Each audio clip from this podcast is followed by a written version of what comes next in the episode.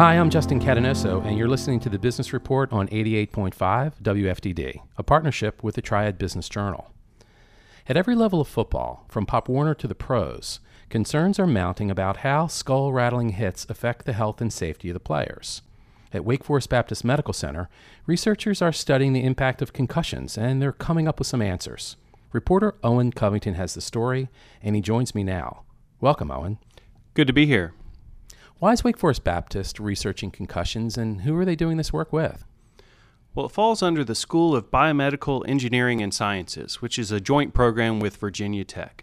And specifically, they're looking at the exposure that young football players have to head impacts during the course of the season and the effect those impacts have on their brains.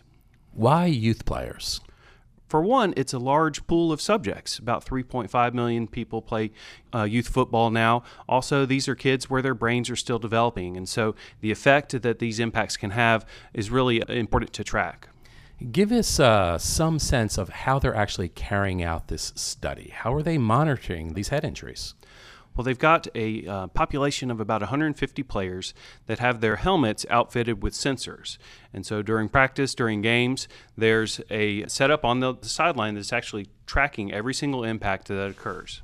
Now, you mentioned practice. I think for the average fan, they're thinking the game is where the real damage comes. But you make a big point that practice is something that really needs to be watched more closely. That's been one of the early findings, is that about two-thirds of the impacts occur during practice. And they occur just as severely and with as much regularity as during games. And so that's become an area of focus, is what do you do during practice to try to reduce the impact from these repeated impacts? Okay, so they're just getting started with this research, but we know a lot about concussions already. I imagine they're taking a lot of this other information into account. What are the preliminary findings telling these researchers at Wake Forest Baptist and Virginia Tech? Well, for one, they've realized the importance of having an athletic trainer on the sideline.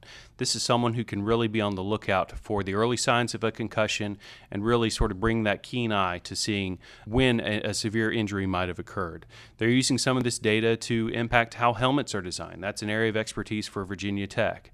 And they're also looking at how you can change practice. They've done some studies looking at lower impact drills and found that it really reduces the likelihood of injury to the children without really affecting um, how they learn how to play football and how it's played.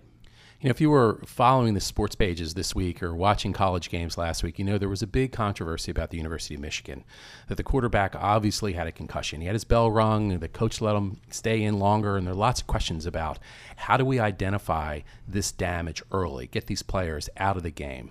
Is this research going to give coaches that kind of insight from the sideline, give trainers that kind of insight from the sideline?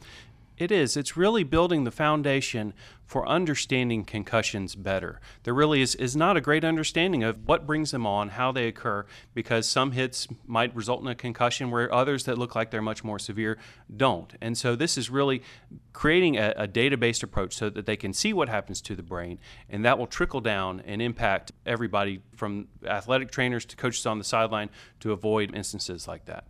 How long is this study going to be going on?